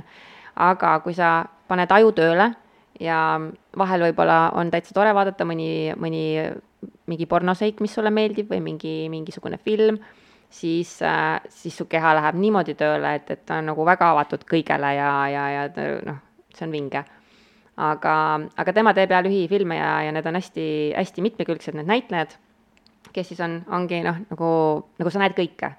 sa näed nagu seda päris maailma mm, -hmm. nii et nagu kee-, et ma ütlesin äh, siis, kui me müüsime neid ka, siis äh, naisterahvad, kellel olid pojad kodus ka, ma ütlesin, see on õppematerjal, palun viige see enda poegadele ja usu mind, et nagu, et kasvatate neid nagu õiges suunas, samamoodi tüdrukutele, eks ju, sellepärast et kuidagi tüdrukutel on vist rohkem olnud seda pinget peal, et et milline ma nüüd siin välja näen ja millal ma täpselt seda häält pean tegema, et, et kas nüüd nagu kohe või midagi. Ma võin ühe niisuguse hea loo ka rääkida, mida ma vist tegelikult olen rääkinud ka kuskil, aga aga see oli nüüd, ma arvan, mingi niisugune kuus aastat tagasi üks klient, kellele me siis, tüdrukute õhtu oli ja siis me rääkisime seal, rääkisin nendest DVD-dest, on ju, ja siis ta ütles, et tead, et tal on selline kogemus. et ta oli ühe noormehega mm,, värske suve äh, ja siis äh, esimene vahekord ja siis äh, mingi paar minutit oli see jõudnud kesta ja siis noormees küsis, et, et mis viga on. naine oli nagu mingi, et ma ei tea, et midagi, mis, midagi ei ole viga, on ju nojah, aga et umbes, et ka, miks sa juba nagu umbes ei häälitse või nagu ma ei tea, kuidas täpselt seda sõnastada, aga miks sa juba, miks sul juba hea ei ole, et nagu põhimõtteliselt see oli nagu sellise hääletooniga, kas sa katki oled või, et noh, minus ju obviously viga ei ole, ma teen kõik nagu selle õpiku järgi, mis ma vaatasin. Väga hull et jah, kui sa sellise loo kuuled, siis sul lihtsalt nagu käed vajuvad nagu külgedele, et mingid päriselt, see ei ole võimalik lihtsalt. aga noh, see on ainult ju üks, üks tilk selles ookeanis mm, -hmm. et, et neid selliseid ähm, väga kahetsusväärseid lugusid ja juhtumeid on palju. Ja nagu me siin oleme omakeskis jõudnud järele, järeldusele, et ilmselt halba seksi on väga palju. ja sellepärast siis, äh, kui me niimoodi jälle suurt pilti vaatame, et siis vahel öeldakse, et naised ei tahagi ju seksida, et nad on mingi niisugused aseksuaalsed mm. ja nii mm. edasi, et aga võib-olla siis vaatab peeglisse, et võib-olla on nagu see asi see, et nagu, et noh, see ei ole suurem asi, vaata Mm -hmm. et äh, nii et selles mõttes jaa, õppematerjaliks äh, tasub äh,, see on nagu esimene asi, mis mul pähe torkab. aga alati võib tulla ja küsida ja alati võib kirjutada -hmm. ja noh, ma usun, et kvaliteetseid asju on ikkagi veel. aga mida me veel üldse saaksime ära teha, mida Eestis saab ära teha? et äh, inimene ei lähegi sinna, ütleme seda äh, pornot vaatama mm, -hmm. vaid mis kuskilt võib-olla madalamalt, koolis näiteks. absoluutselt, täiesti nõus, et tegelikult Seksuaaltervise Liidul on koolitused, mida nad käivad koolides mm -hmm. tegemas ja väga oluline on see, et kes on koolitaja ka, sellepärast et äh, mõni inimene võib teada väga põhjalikult enda seda eriala, aga ta ei oska seda põnevalt edasi anda. et see on kuidagi kuiv või siis ta ise on selline, kes ei haaku nende inimestega, eks ju. minu väga hea sõbranna Diana Leht on äh, naine, kes käib koolides koolitamas ja ja ütleme, see peaks olema tegelikult äh, igas programmis sees igas kooliprogrammis ja see peaks algama, sest noh, teemad on erinevad, mis tuleks käsitleda erinevates vanusegruppides, et, et, et viiendad klassid, neljandad, kuuendad, et see ei ole niimoodi, et et te ei ole täisealised, et siis, kui kaheksateist saate, et noh, et ehk siis kaheteistkümnendas me räägime sellest, siis on juba hilja, rahvas, nagu kas te statistikat olete vaadanud või? et see, et see peaks olema kõik kättesaadav varem, et see on sama hea, kui, kui me kõik teame, kuidas see kuidas see jalgratas nagu kokku panna ja kuidas temaga mhm. sõita, eks ju, aga me jumala eest seda noortele küll ei räägi. las vaatavad ise, kuidas nad selle valmis pusserdavad, on ju. Mhm. noh, naeruväärne ju. no täpselt. mõtlen enda mingi kooli peale tagasi, siis meil vist oli ka mingisugune tund ja, ja seal äkki pandi mingi video peale, see oli nagu sihuke multika kujul tehtud, see oli ka aastast äh, Kilp ja mõõk äh, võib-olla. ja, ja siis minu arust õpetaja äkki isegi läks klassist välja sel ajal, kui see jäi sinna peale, et äh, et saab paremini ja minu arust äkki see oli hästi faktipõhine ka, et noh, on see mm -hmm. ja on see ja Aha, siis on see ja, ja. Mhm. üks pluss üks võrdub kaks mm -hmm. ja, mhm. ja nii edasi, et tegelikult ju saab palju sisukamalt, siis korra proovisime minu arust kondoomi kuskile peale panna ja noh. banaani peale. et äh, meil vist isegi oli koolil mingisugune dildo olemas. päriselt või? ohoo, kus koolis sa käisid? Väike-Maarest tuleme meie, nii et ah,, et äh, aga noh, hästi nagu faktipõhine, et see käib nii ja nii mm -hmm. ja mhm. ära siis eksi yeah.. palju õnne sulle, edu sulle, et ole tubli ja sertifikaat käes, nüüd võib minna. diplom seinale, et, et tegelikult ju saab palju sisulisemalt äh, sellele läheneda mm, -hmm. et see on ju, see maailm palju laiem ja kooliõpetajad tavaliselt, äh, ma üldistan nüüd, kindlasti on erandeid, aga üldiselt ei äh,, ei suuda edasi anda tegelikult seda, nagu sa ütlesid, et see õpetaja läks klassist välja, on ju, tal endal lihtsalt see noh. see peab olema keegi kindel inimene. see peab olema inimene, kes äh, ja suht-, suhtuda pöörduda üldse noor-. ja, ja nagu sa ütlesid, faktipõhine ka, on ju, jumala õige, et, et tegelikult noh, see algab ju kõik sellest suhtumisest ja suhetest mm -hmm. ja et tõesti, tänapäeval ei ole see, et, et see stamp nagu mees ja naine, meil on nagu neid variatsioone nii palju erinevaid ja seal klassis kindlasti on keegi, kes äh, tunneb ennast jumalast puudutatuna, kui me kogu aeg tambime, et nagu mees ja mm -hmm. naine, eks ju mm. -hmm. ja, ja noh, et seal on, see on nii laialivalguv ja ma ütlen, et seda ei saa ühe-kahe tunniga, seda ei saa, et see peaks olema iga aasta korralik programm, aga ma, mulle mm -hmm. kuidagi tundub, et see on nii suur projekt mm. -hmm. selles mõttes just, et äh, selliseid häid koolitajaid pole palju. et, äh, et see võtab nagu palju veel aega kahjuks, et see teostuks. ja ma olen seda meelt, et näiteks mina ei pressi ennast koolidesse sellel, sellel põhjusel, et sul peab olema hea psühholoogiline taust selle taga, et äh, rääkida nende inimestega ja et, et reageerida nendele küsimustele, mis sealt tuleb või sellele, sellele peegeldusele, sellepärast et äh, tänapäeval on nagu ma ei tea, seal koolis käib ikkagi liiga palju selliseid, äh, kes oma kogemuste põhjal räägivad, kui äge see seks ikka on, on ju. ma arvan, et nagu sul on sugulasi, tuttavaid ja sõpru, kes sellest võivad ka sulle rääkida mm. -hmm. aga, aga jaa, et, et need küsimused võivad olla nii keerukad ja sa võid teha niisuguse karuteene, vastates noh, enda arvates siis nagu kõige paremini, mida sa oskad, aga noh, teine inimene pärast mõtleb, et okei okay,, selge, siis on nii, sellepärast et minust vanem inimene seda ütles. Ja, ja see teine variant, mis ma mõtlesin, et see ei tule kõne allagi, no sa võid kahjustada selles mõttes seda noort inimest, kes on nagu käsn, kes võtab nagu kõik muidugi, endasse. muidugi, mulle meeldis väga see punkt, kus sa mainisid, et et see seksuaalteema ju tuleb pärast, algab ju kõik suhetest üldse. Mm. -hmm. Et et see, et sinna voodisse jõuda, see on ju, ütleme, selline lõppmäng juba. ja see on nagu akt, kuigi seal on ka väga oluline teada ikkagi mm -hmm. inimest rohkem, kui et tal on käed-jalad mm, -hmm. nina, kaks silma.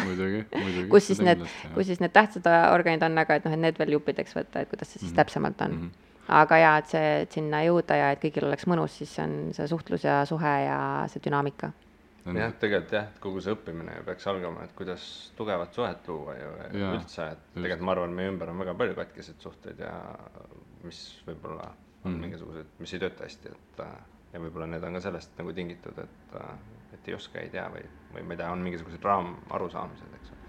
Ja see laieneb veel ju sõprussuhted samamoodi, et nagu suhe on suhe, et, et see, kuhu ta areneb, aga et eh, ei osatagi ju enda sõpradegagi ümber käia mm, -hmm. et mhm. kuna see sõnumi saatmine ja mingite pooli, kui sa loed mingeid noorte sõnumeid, siis on nagu nii palju neid lühendeid, et sa ei saa lihtsalt aru, millest jutt käib, on ju.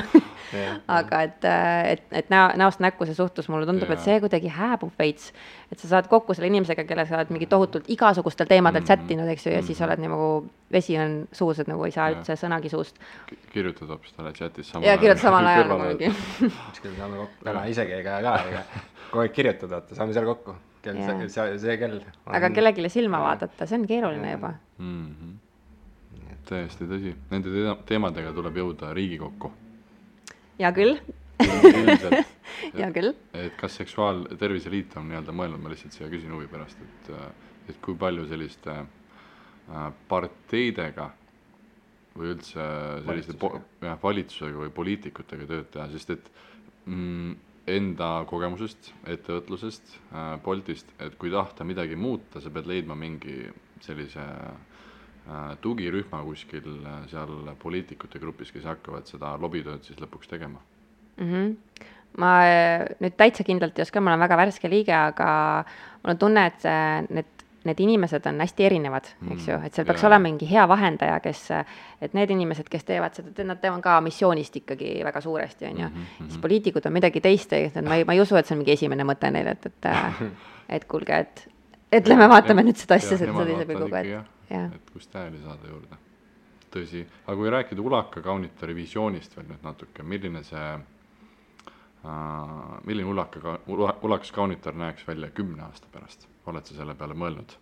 ma olen, aga ma ei kujuta hästi seda ette mm, ma loodan, et kümne aasta pärast ma olen midagi, mulle meeldib selliseid äh, väikeseid projektikesi või suuremaid projektikesi võtta, mul on seal riiulis neid palju, aga teostusaega lihtsalt napib, eks ju.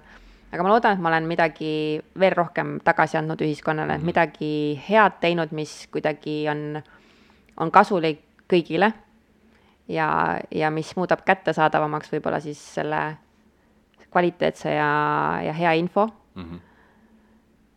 kuidagi niimoodi mõtlen, et ma noh, ma ei räägigi, nagu sa saad aru, et ma ei räägigi yeah, nagu konkreetselt sellest nagu poest, aga jaa, sellest brändist ja kõigest, mida ma teen, et kuidagi, kuidagi ma arvan, et seal tuleb mingisugune lisanüanss äkki, mis täiendab okay. kõike seda ja, ja on nagu hea. aga kui vaadata seda inimest, Eesti inimest, milline tema kümne aasta pärast yeah.? ideaalmaailmas nii-öelda, et milline sa tahad, et see keskmine klient või keskmine Eesti inimene oleks kümne aasta pärast siis äh, mm. nende seksuaalteemade perspektiivist võib-olla siis? veel julgem, veel avatum mm, -hmm. heade teadmistega, intelligentne ja oskaks ikkagi päris inimestega otse suhelda. see oleks võib-olla selline tore ja et, et äh, partnerid üksteist ähm, oskaksid kuulata ja, ja, ja austaksid üksteise nagu piire ja mm, aga samas avastaksid koos, ikkagi lükkaksid neid piire koos. see oleks nagu niisugune tore mõte. Väga head soovid, väga head soovid, väga hea visioon. Aitäh, ja ongi siin äh, märkamatult tund aega mööda läinud. Ja nüüd me- nüüd me jõuamegi sellise äh, lõppmänguni meie podcast'i juures, eelmäng on et kus siis äh, tulevad kiirküsimused, neid me sulle ette ei saatnud, aga me mainisime, et sellised asjad tulevad ja ma läksin krampi, see on õudne, see on hea, see on hea, see on hea, circa kümme küsimust ja võimalikult kiiresti mm. Mhm. -hmm. et äh, selline võimalikult kiiresti proovi vastata nende, Mhm. nendele Nagu sprinter. jah, võib-olla konkreetselt ja, ja siis võib-olla laiendame seda mõtet, kui, kui on, mida laiendada, nii et Mhm. hea küll, vot, ja oled valmis või? ei ole. ei ole, väga hea, suurepärane. esimene küsimus, mis sind hirmutab? läbipõrumine, miks? see on halb tunne, ebameeldiv tunne on see, põruda milleski. ma arvan, et see on niisugune läbiv, et äh, mm -hmm. ebaõnnestuda, vaata. tihtipeale mm -hmm. inimesed jätavad mingid asjad tegemata, sellepärast Jah. et kardavad, et äkki ebaõnnestuvad, kuigi Jah. tegelikult aga teistpidi, kardavad, et õnnestuvad. tuleb rohkem stressi. mõt-, nii, aga võtame järgmise. mis on su lemmiksöök, toiduaine? Mulle väga maitseb äh, kartul, pean mainima ma olen ikkagi Eestlane. mõnes mõttes eestlane, mõnes mõttes maalaps nagu kartul, kartul igas asendis okei Väga hea. okay., väga hea mm,. järgmine, kuhu eelistad esimesel kohtingul minna? issand, kas see on nõme, kui ma ütlen restoran või? ma arvan, meil ei ole siin valesid vastuseid jah., kõik on õiged vastused. Ja siis on ikkagi, saad äh,, saad süüa ja, ja jutustada üle laua nagu hea distantsi pealt, et noh, et esimene Mm. kohtumine vaata, et ikkagi vaadata, vaadelda seda asja, mulle meeldib vaadelda inimesi. väga hea. okay.. nii, väga hea, vaadelda inimesi, järgmine küsimus on, et äh, mis on esimene asi, mida sa märkad, kui tegu on äh, meesterahva või vastassooga? mm,. ma vaatan käsi ja jalanõusid ja tegelikult käed, käed on kuidagi minu jaoks olulised. miks jalanõusid? ma ei tea, see, ma arvan, et selle me võime kriipsu peale tõmmata, see oli kunagi, kunagi vanasti, ma ei tea, ma ei oska öelda, see midagi ütleb mehe kohta. et kas on puhtad? no näiteks on ju, mingi lääpas või, või ei ole lääpas või käisin eile, enne lapiga üle, kui ma tulin tubli. eile, käisin teil seal Noblessneris, see oli jube tolmune, nii et, nii et hoolitsesin enda tossade eest. mina ei jõudnud, mina ei jõudnud, ma tulin Poolast. Polnud aega. polnud aega. okei okay,, väga huvitav ja käed vist on ka tihtipeale levinud vastus või, ma ei tea. miks sina käsi vaatad?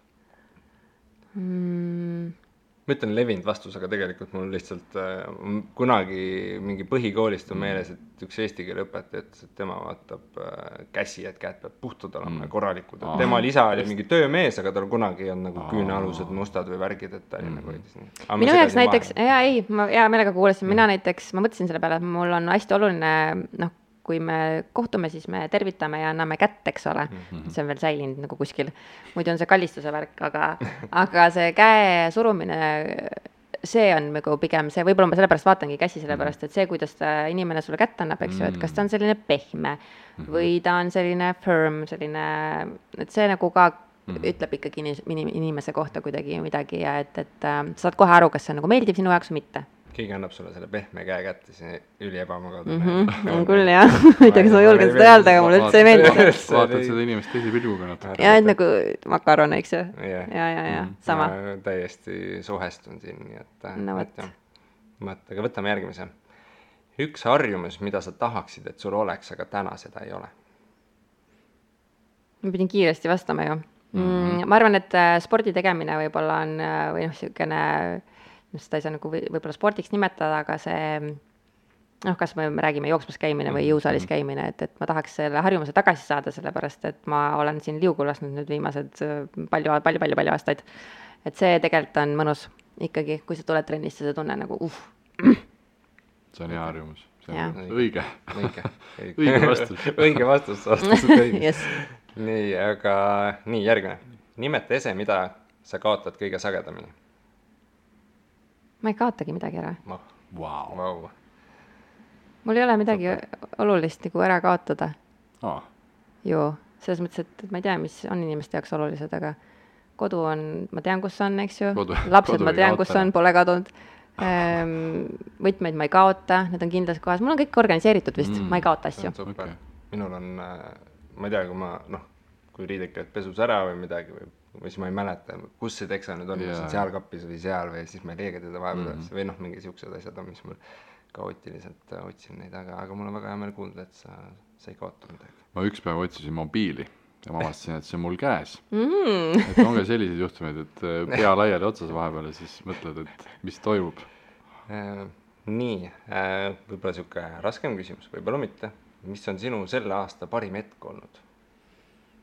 parim hetk mm,? ma arvan, et see on äkki ikkagi sellel suvel, kui suvi tuli, siis äh,, siis selline sõpradega koos olemise Mm. hetk on vist kõige parem, sellepärast et seda koroonat ja sõda ja kõike seda negatiivset on nii palju ümberringi olnud, aga et, et äh, suvi ja päike, päike on minu jaoks hästi oluline muideks, mul on nagu kohe nii, kui on päikeseline päev, ma olen alati hästi rõõmus ja kui vihma sajab, siis nagu kohe noh, see mõju, Mhm. mõjutab minu seda enesetunnet, aga, aga jaa, et, et sellel suvel ikkagi on saanud nagu väga kvaliteetsete inimestega aega veeta ja ma arvan, et neid hetki on mitu isegi. Need on kõige paremad. väga hea. super. võtame siis järgmise. kui sul oleks võimalik välja kirjutada üks küsimus magama minnes enda voodi kõrvale ja sul oleks hommikuks sellele vastus, siis mis see küsimus oleks? mm,. ma tahaks ikkagi küsida, et mis, mis see hea projekt on, mida ma peaks tegema, et äh, et äh, teistele ja ühiskonnale tagasi anda midagi, ma Mhm. tahaksin kindlasti nagu kindla peale minna sellega. super, vot. mul endal hakkas mingi, ma enne, no ma enne kirjutasin selle küsimuse välja, mul nüüd ma hakkasin mingi bingonumbrite peale aga, aga see selleks. ja nüüd vist ongi äh, viimane küsimus. lõpeta järgnev lause. ma tahan ennast tänada selle eest, et Enda tänamine on ka selline Jaa. natuke keeruline, eestlasel, ma arvan. oi, oi, oi, oi, mulle endale üldse ei meeldi, kui iseennast kiita. ma tahan tänada ennast selle eest, et ähm, ma olen enda lapsed kuidagi nii imeliseks kasvatanud või nad on ise kasvanud. ma olen nendele väga uhke ja ma arvan, et ma olen hea ema. super, väga lahe, väga lahe. väga lahe point või mõte siia lõppu. ja ongi meie kiirküsimused läbi ja hakkabki saateaeg otsa jõudma, me loo-, loo-, lootsime teha selle neljakümne viie minutiga natukene. ma oleks võinud öelda, et see ei juhtu nii. natukene on üle läinud, aga viimane ülesanne on meil ka veel. jah, et meil tavaliselt projekt on või noh, kuidas me lähtume, siis äh, me esitame, anname sulle kodutöö mm, -hmm. mida me siin siis välja ei ütle, tulemust nii-öelda, aga see tuleb meie sotsiaalmeediasse. eks me palume sul ette valmistada kolm lemmiktsitaati ja kolm suhtesoovitust. ja, ja siis saad need hiljem, hiljem meile järgi saata. aga kui meie peaks lõpetama äh, lause, et, et me tahame tänada sind selle, mille eest, siis, siis see on kindlasti see, et sa tulid ja jagasid oma mõtteid ja, ja mis tulid, meie tulime sinu juurde, nii oleme selles äh, et lasid meid põnevas uksest poes. sisse. uksed on alati lahti. super, nii et aitäh sulle selle eest. suured, suured tänud aitäh teile ka, et kutsusite. väga rõõm. ja lõpetame siis ametliku noodiga. külastage meie kodulehel, kodulehte sealt siia podcast.ee ja meie sotsiaalmeedia lehte Instagramis. kirjutage meile julgelt, kuidas meie saated teile meeldivad, mida saame teha paremini ja milliseid osalejaid soovite saates veel kuulda. suured tänud, Kirki, et äh, meie saatesse täna tulid ja Aitäh. loodame, et inimestel on siit midagi õppida. Nii ettevõtjatel kui ka siis inimestel, kes tahavad ennast seksuaalteemadel harida. et meie soovime sulle edu. aitäh. aitäh sulle. tšau, tšau..